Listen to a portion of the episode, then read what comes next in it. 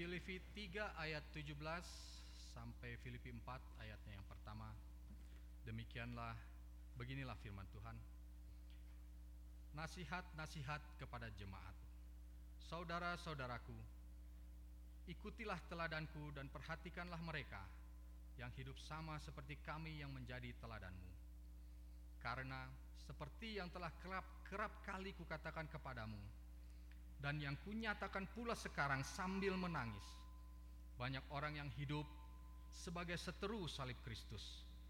Kesudahan mereka ialah kebinasaan, Tuhan mereka ialah perut mereka, kemuliaan mereka ialah aib mereka.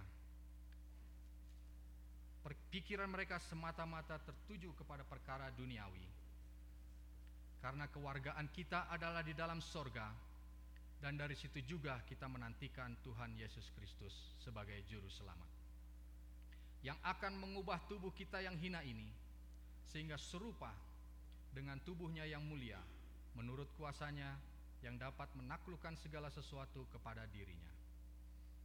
Karena itu, saudara-saudara yang kukasihi dan yang kurindukan, sukacitaku dan mahkotaku berdirilah juga dengan teguh dalam Tuhan.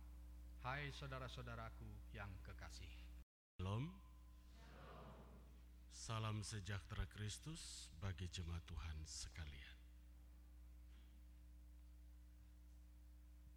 Filipi pasal 3 ayat 17 sampai dengan pasal 4 ayat 1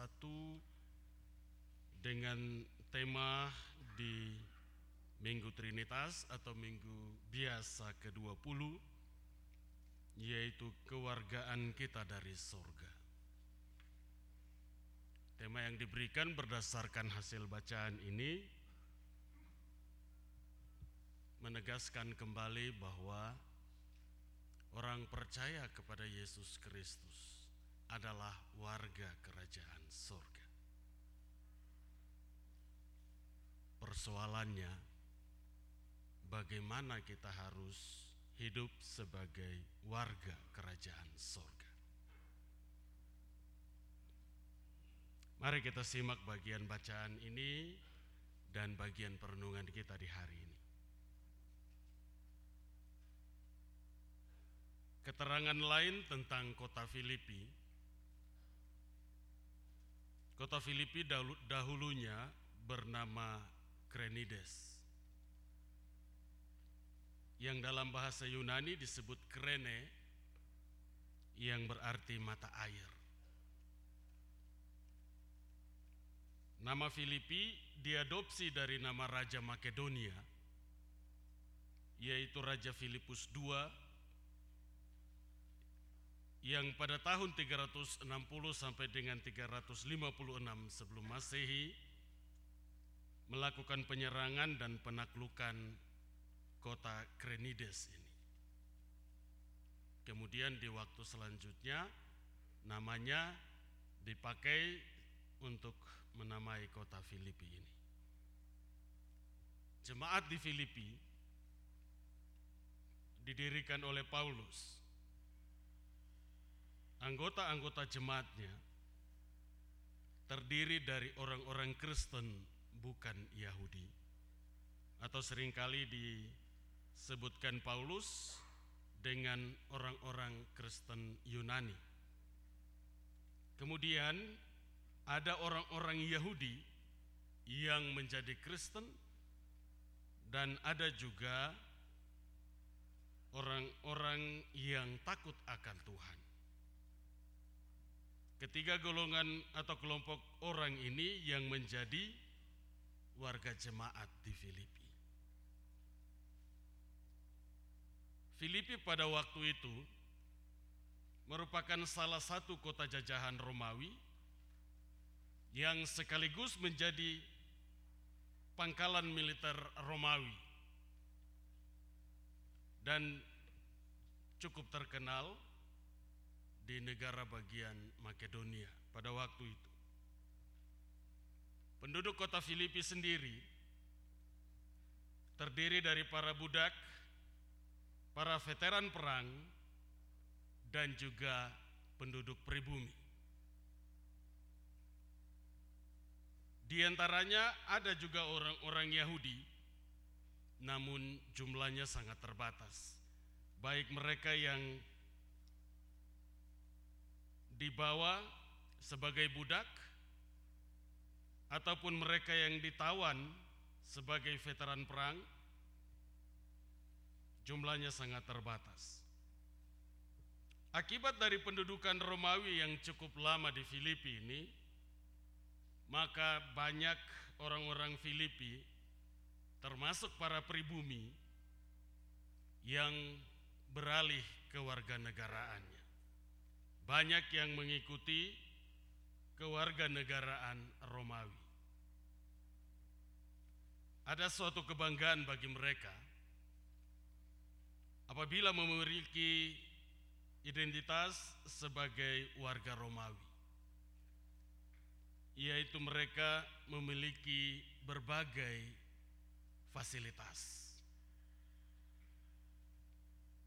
Mereka juga mengalami berbagai kemudahan dalam seluruh aktivitas kehidupannya. Hak-hak untuk melakukan banyak hal, kemudian mereka menjadi orang yang ditakuti dan disegani. Walaupun awalnya adalah budak, walaupun awalnya adalah veteran perang, tetapi kemudian status kewarganegaraannya ikut menjadi warga negara Romawi, maka semuanya itu berubah.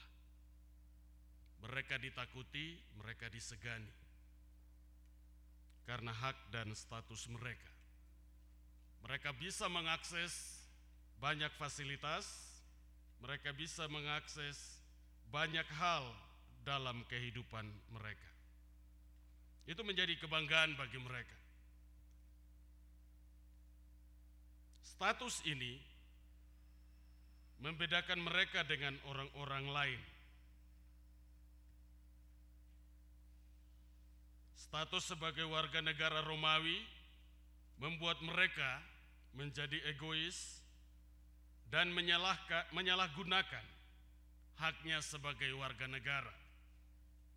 Mencemarkan diri dengan banyak hal yang bertentangan dengan kebenaran Injil. Surat ini ditulis oleh Paulus ketika ia berada di penjara di kota Roma.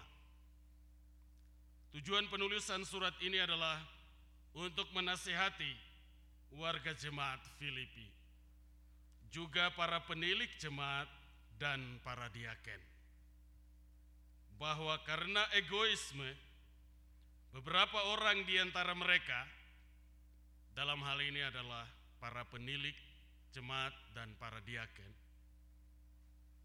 mereka terancam mengalami perpecahan dalam kehidupan berjemaat dan bergereja.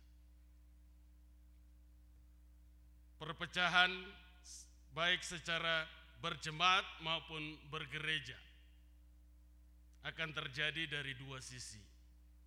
Sisi yang pertama yaitu secara internal, atau dari dalam tubuh gereja itu sendiri dan sisi yang kedua secara eksternal atau dari luar tubuh gereja itu sendiri. Dari dalam tubuh gereja itu sendiri ini terkait dengan pertentangan di antara kalangan diaken di situ disebutkan ada Eodia dan juga Sintike. Pasal 4 ayatnya yang kedua. Jadi rupanya Eudia dan Sintike adalah diaken di Filipi. Karena statusnya sebagai warga negara Romawi, maka kedua diaken ini tidak ada yang mau mengalah. Satu mau dia yang lebih unggul, satu mau dia yang didengarkan. Akhirnya jemaat di Filipi ini terancam, terpecah.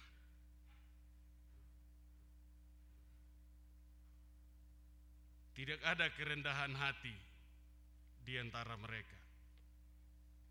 Filipi pasal 4 ayat 2. Dan ancaman perpecahan dari luar yaitu dari lawan-lawan Paulus terkait dengan pemahaman atau pengajaran sesat yang pada waktu itu pengajaran gnostik sudah berkembang sangat pesat dari Efesus Filipi sampai rata-rata di Asia Kecil. Gnostik yaitu gerakan keagamaan yang beraliran sinkretisme karena mencampur adukan berbagai ajaran agama. Di antaranya filsafat Yunani, Taurat Yahudi, dan juga kekristenan. Karena itu, Gnostik ini lebih kepada hal-hal yang dapat dibuktikan. Kalau yang tidak dapat dibuktikan, tidak bisa diterima. Salah satunya contoh tentang kebangkitan Kristus. Menurut penganut ajaran Gnostik ini, tidak pernah ada orang mati bangkit kembali. Tidak pernah ada cerita itu. Paulus kau bawa cerita ini dari mana? Tidak usah tipu-tipu orang-orang Asia kecil ini dengan punya anekdot. Kira-kira gambarannya seperti itu. Dan masih banyak hal yang lain. Bagian penjelasan dari bacaan kita ini dibagi dalam dua bagian besar atau dua pokok perenungannya. Yang pertama ayat 17 sampai dengan yang ke-19 dan yang kedua ayat 20 hingga pasal 4 ayat 1. Ayat 17 sampai dengan 19. Rasul Paulus menasehati jemaat di Filipi untuk hidup dan mengikuti teladan sebagai pengikut Kristus. Teladan sebagai pengikut Kristus di antaranya Paulus mengajukan dirinya. Kemudian ada disebut di situ Lydia, penjual kain ungu dari Tiatira. Kemudian disebut Epaphroditus, ada juga Timotius, ada juga Sunsugos, ada juga Clemens. Contoh dan teladan dari orang-orang percaya yang harus ditiru.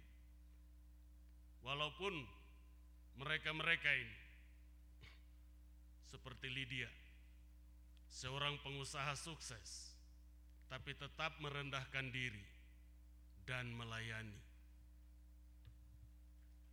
Sun Sugos, walaupun dia bekerja di bidang perbendaharaan, tapi dia tetap merendahkan diri dalam status mereka sebagai warga Romawi. Mereka tetap merendahkan diri dan saling melayani. Dan Paulus minta jemaat di Filipi untuk belajar. Belajar untuk menjadi pengikut Kristus. Dan tokoh-tokoh yang diajukan adalah tokoh-tokoh ini.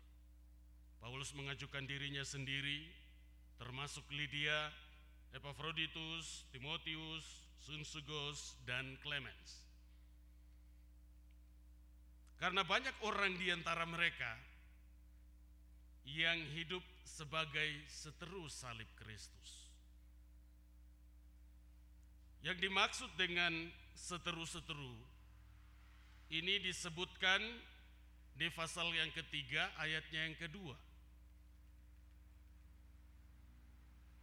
Di situ dikatakan oleh Paulus, anjing-anjing, pekerja-pekerja yang jahat, dan penyunat-penyunat palsu.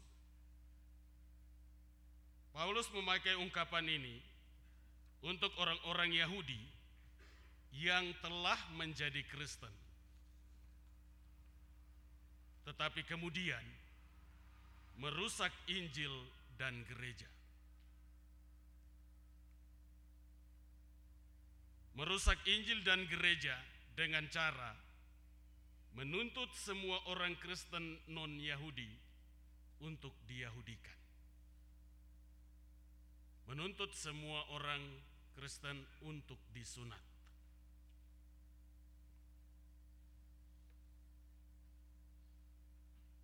Mereka adalah orang-orang yang mengaku percaya kepada Kristus, tetapi kemudian mencemarkan Injil dengan cara hidup yang tidak susila, cara hidup yang tidak sopan, serta mengikuti ajaran sesat dan memutarbalikan Injil Kristus. Menggunakan nama Tuhan untuk kepentingan perut. Segala sesuatu yang berkaitan dengan kebutuhan perut, itulah yang menjadi Tuhan mereka. Kelihatan terhormat dan mulia dalam status dan jabatan mereka masing-masing. Tetapi sesungguhnya itu Paulus katakan adalah aib. Itu adalah noda atau celah atau malu bagi mereka. Sebab fokus hidup mereka lebih diarahkan pada perkara-perkara duniawi. Pada akhirnya mereka ini akan binasa. Hal-hal yang lebih penting adalah isi perut mereka.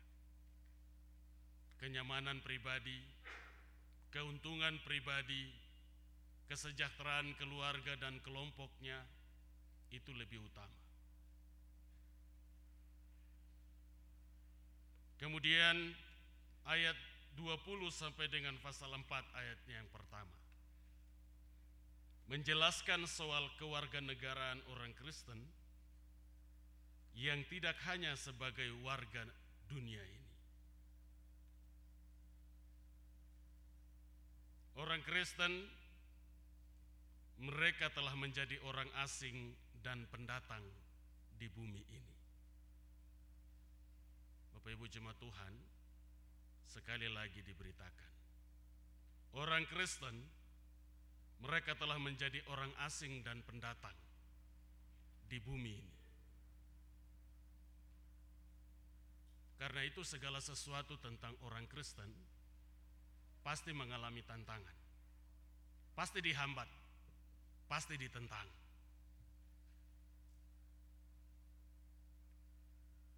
Kita bisa baca itu di Roma pasal 3 ayat 22 sampai 24 dan juga Galatia pasal 4 ayatnya yang ke-24.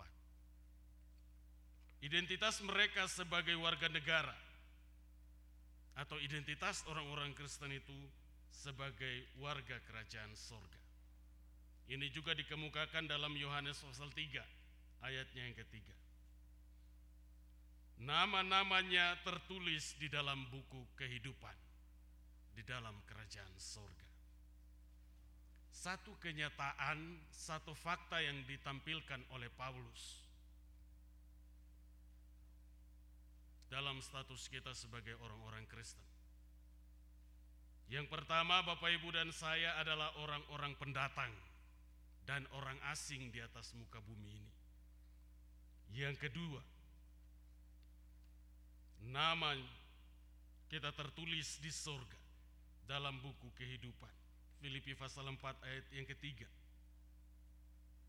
Dan yang berikut, kehidupan orang-orang Kristen dipedomani oleh prinsip-prinsip sorgawi.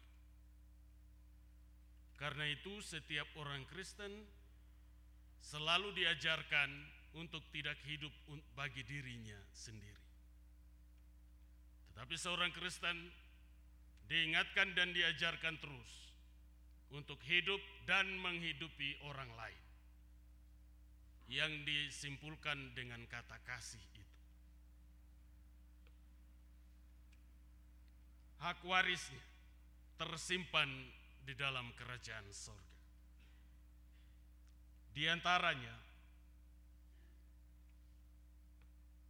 yang dijelaskan dengan kata mengubah tubuh yang hina ini sehingga serupa dengan tubuhnya yang mulia. Segala sesuatu tentang kekristenan sudah tercatat dan tersimpan di dalam kerajaan sorga. Sekarang di dalam pengasingan dan perantauan kita di atas muka bumi ini, bagaimana kita bisa mewarisi segala sesuatu yang sudah disediakan Allah bagi kita di dalam kerajaan. Itu menjadi pertanyaan mendasar dalam perenungan dan khotbah di hari ini. Kemudian dikuatkan oleh Paulus, karena itu berdirilah dengan teguh di dalam Tuhan. Berdirilah dengan teguh di dalam Tuhan. Jangan mau diombang-ambingkan oleh pengajaran-pengajaran yang menyesatkan, oleh kenikmatan dunia ini, oleh status, oleh kewarganegaraan, oleh kenyamanan dunia ini. Ingat, statusmu adalah pendatang dan orang asing di atas muka bumi ini.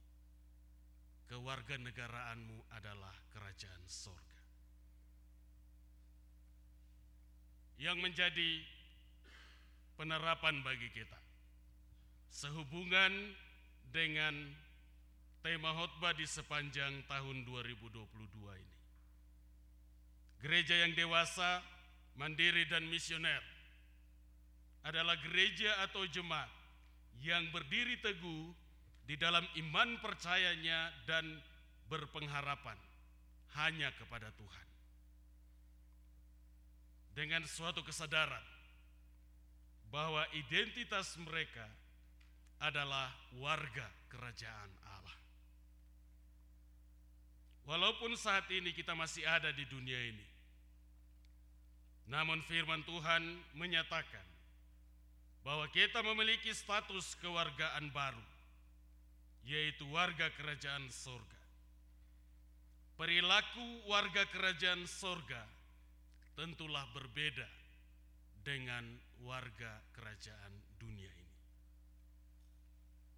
Baik di dalam pikirannya, baik di dalam perkataannya, maupun perbuatan-perbuatan. Dalam hal berpikir selalu diingatkan, gunakanlah hikmat Kristus. Berpikirlah seperti Kristus berpikir. Bertindaklah sesuai dengan yang Kristus kehendaki. Jangan seperti yang engkau inginkan. Jangan seperti yang engkau pikirkan. Karena pada akhirnya yang Anda temui adalah kekecewaan dan keputusasaan.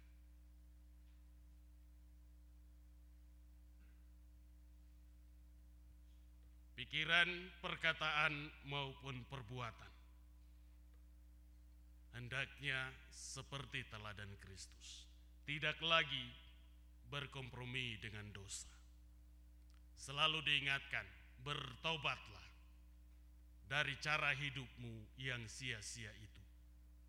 Bertobatlah, kerajaan surga sudah dekat. Bertobatlah, sebab Anda tidak tahu apakah besok Anda mati atau masih hidup. Bertobatlah. Kewargaan kita dari sorga menunjukkan bahwa kehidupan yang didasarkan pada pola hidup seperti berikut. Yang pertama, hidup kekristenan harus sepadan dengan Injil Kristus. Teguh berdiri dalam satu roh, sehati sejiwa, berjuang untuk iman yang timbul dari berita Injil, dan tidak hidup dalam perpecahan, tidak hidup dalam pertentangan dan permusuhan, dan juga perbedaan-perbedaan yang akan merusak persekutuan iman dan Injil Kristus.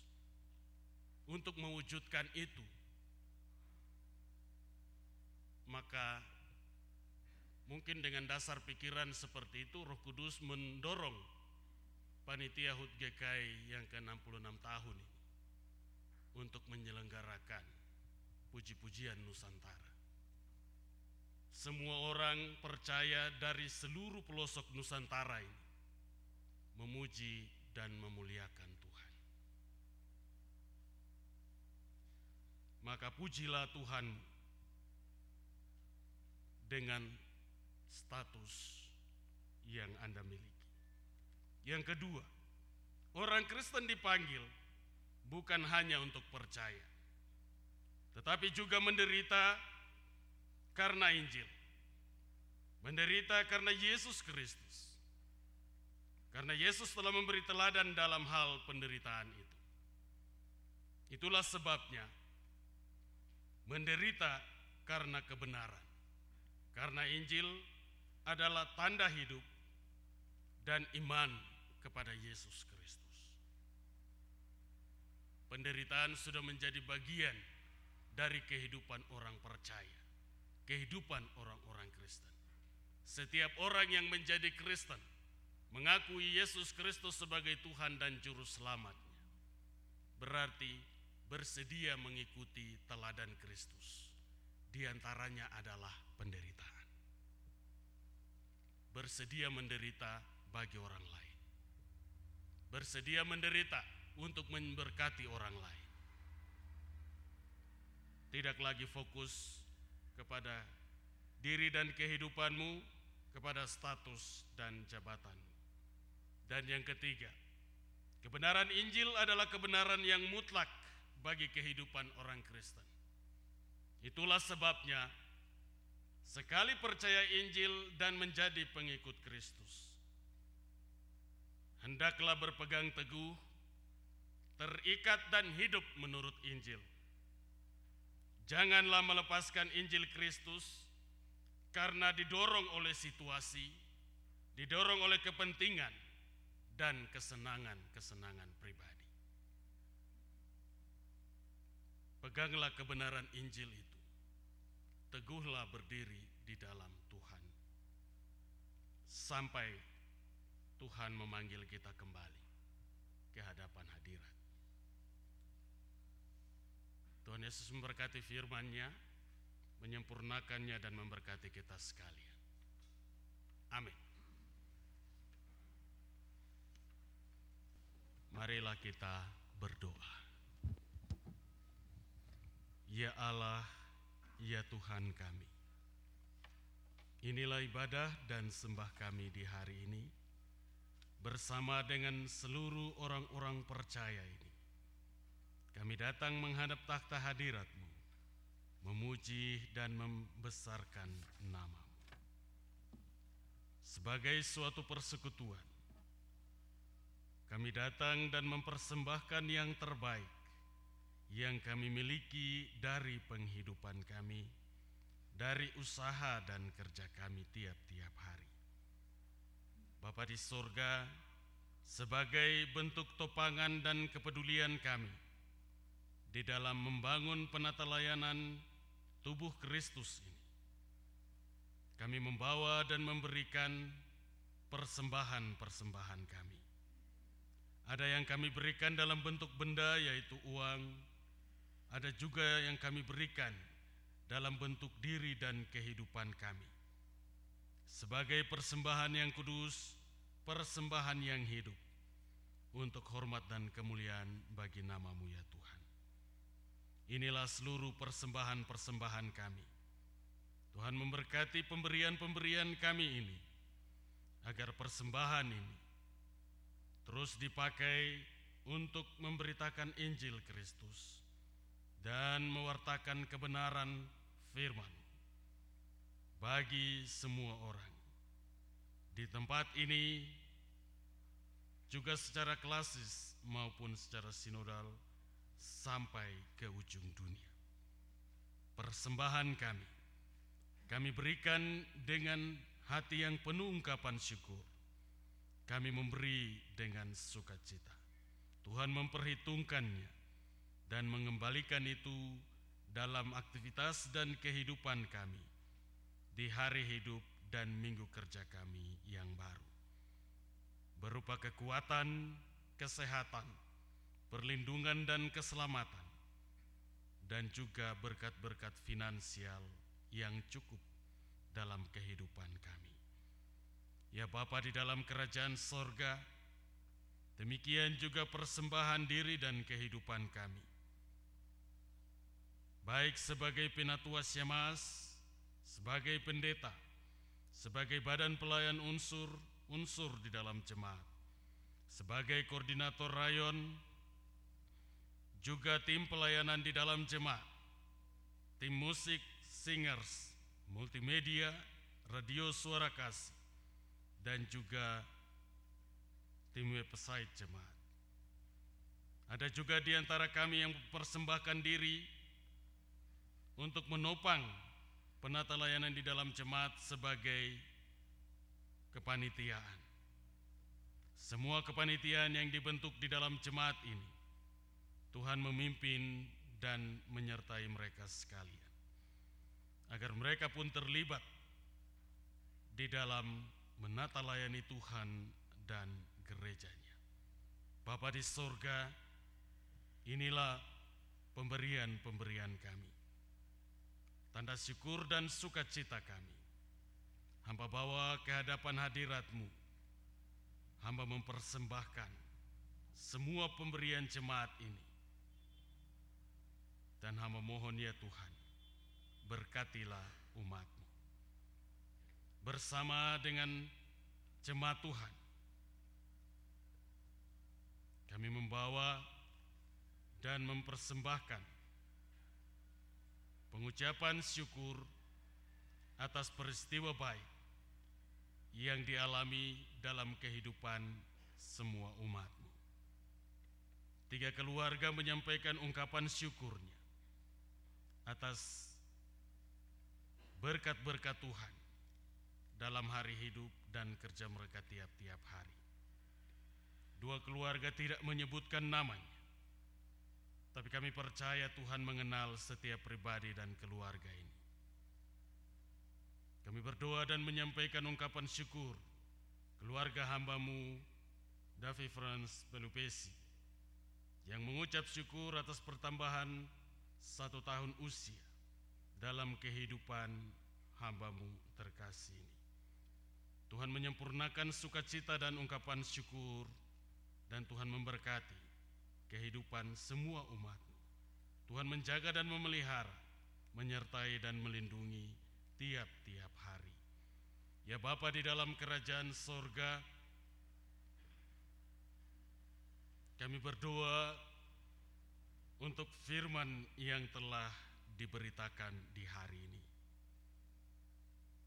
Sebagai orang-orang percaya yang hidup menurut teladan Kristus, kami diberitakan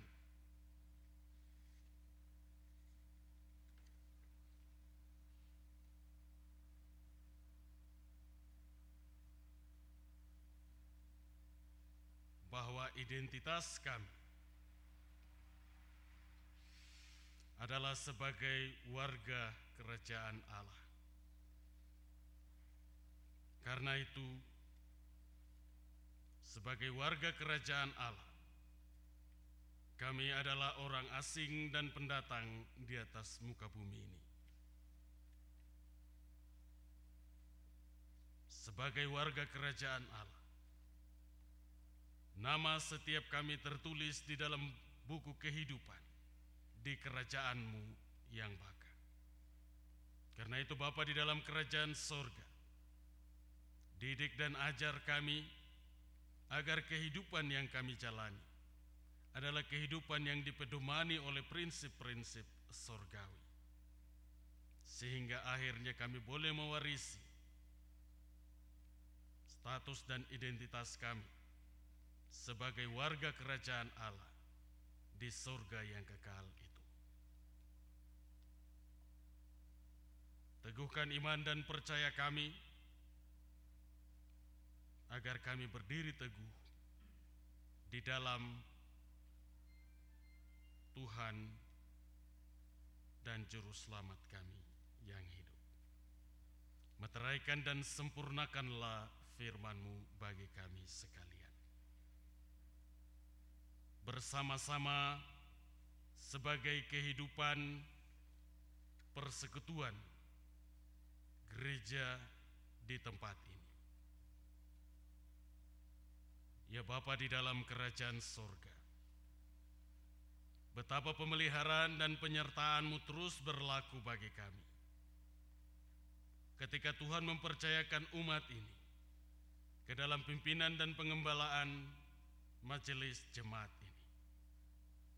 Tuhan memberikan kekuatan, hikmat-Mu, sehingga kami terus dipimpin untuk mengembalakan dan memimpin umat-Mu dengan penuh rasa tanggung jawab.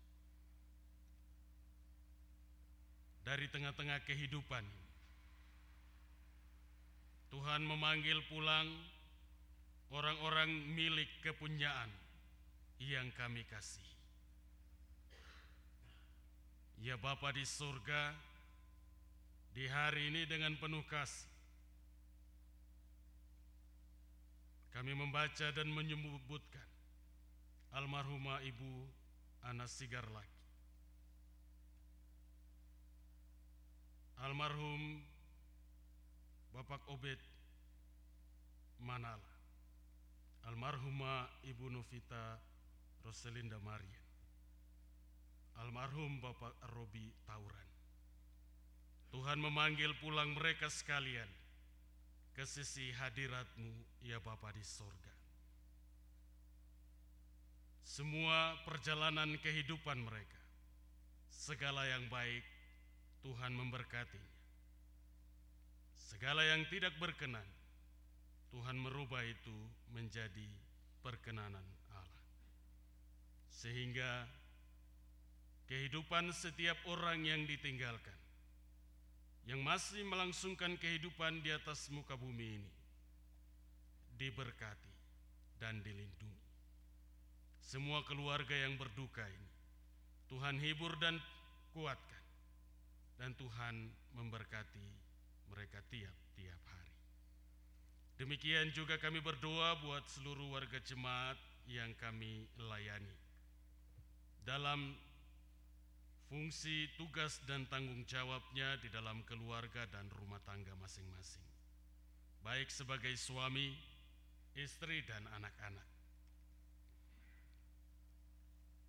Suami-suami di dalam tugas dan tanggung jawabnya sebagai imam, nabi, dan raja. Tuhan sempurnakan, Tuhan pimpin dan sertai. Agar suami-suami ini terus menjadi saluran berkat Allah dalam kehidupan keluarga dan rumah tangganya bagi istri dan anak-anaknya yang ada bersama di job site ini maupun yang di luar sana jauh daripada kami. Demikian juga istri-istri yang Tuhan tempatkan sebagai penolong yang sepadan. Tuhan beri roh dan hikmatmu memimpin mereka, menyertai dan melindungi, agar istri-istri ini juga menjadi saluran berkat Allah dalam kehidupan keluarga dan rumah tangganya, kepada suaminya dan juga kepada anak-anaknya. Sehingga dari dalam kehidupan pernikahan, keluarga dan rumah tangga-rumah tangga ini, nama Tuhan terus dipuji dan dipermuliakan. Anak-anak kekasih kami, baik yang masih ada di dalam kandungan seorang perempuan, bayi balita, anak-anak remaja sampai dengan pemuda-pemudi. Dalam aktivitas kehidupan mereka, dalam pergaulan, dalam masa-masa pendidikan, dan juga pergumulan tentang mencari pekerjaan dan juga mencari pasangan hidupnya. Tuhan, anak-anak ini, kami berdoa Tuhan jaga dan pelihara, Tuhan sertai dan Tuhan melindungi mereka. Lengkapi kehidupan mereka dengan berkat-berkat-Mu. Waktu dan kesempatan kami untuk mengajar dan mendidik dan mengawal anak-anak ini dalam perjalanan kehidupan mereka sangatlah terbatas karena tugas tanggung jawab dan pekerjaan-pekerjaan kami. Karena itu ya Tuhan, kami mohon tuntunan dan penyertaan untuk memberkati anak-anak ini. Yang ada serta kami di job site ini maupun yang sedang menempuh pendidikan dan menjalani kehidupannya di kampung halaman dan di mana pun mereka berada. Tuhan memberkati setiap keluarga dan rumah tangga-rumah tangga ini. Demikian juga arti kehadiran kami di job site ini sebagai karyawan karyawati. Ya Bapa di surga, Tuhan mempercayakan seluruh proses dan aktivitas kehidupan di wilayah industri dengan fungsi, tugas, dan jabatan masing-masing. Baik di PT Freeport Indonesia, di kontraktor-kontraktor maupun privatisasi. Lengkapi semua hamba-hambamu dengan hikmatmu, dengan kekuatan dan kesehatan. Agar di dalam seluruh fungsi tugas dan tanggung jawabnya, mereka boleh menyelenggarakannya dengan penuh rasa tanggung jawab. Mereka boleh menjadi saluran berkat Allah dalam kehidupan dan pertumbuhan perusahaan ini. Kemudian berkat itu boleh diwariskan dalam kehidupan sebagai gereja Tuhan dan juga dalam kehidupan setiap keluarga dan rumah. Jemaatmu dari tempat duduk mereka masing-masing. Mereka yang sedang berdoa dan bergumul tentang kehidupan mereka. Tuhanku, sendingkan telinga kasihmu. Dengarkan doa dan pergumulan umatmu. Dan oleh kasih anakmu Tuhan kami Yesus Kristus, Tuhan mendengar dan menjawab semua pergumulan yang dipanjatkan oleh umatmu. Bapa di sorga, selanjutnya kami siap untuk memasuki hari hidup dan minggu kerja kami yang baru. Kami tidak tahu apa yang menanti kami di depan sana tapi satu yang kami percaya, kasih Kristus yang kami alami di hari ini. Kasih itu yang akan menjaga dan memelihara kami, menyertai dan melindungi kami dalam hidup dan kerja kami, dalam seluruh aktivitas yang kami jalani. Dengan keyakinan iman inilah, kami hendak memasuki dan menjalani hari hidup kami di minggu kerja yang baru. Kiranya kasih karunia dan damai sejahtera yang berasal dari Allah Bapa dan Tuhan Yesus Kristus memimpin dan menyertai dan memberkati kami di hari hidup dan minggu kerja kami yang baru yang akan kami masuki di hari esok. Demi Kristus, Tuhan dan Kepala Gereja kami, kami berdoa, kami bersyafaat kepada Allah yang Esa, yang bertakhta di dalam kerajaan sorga, kekal sampai selama-lamanya. Amin.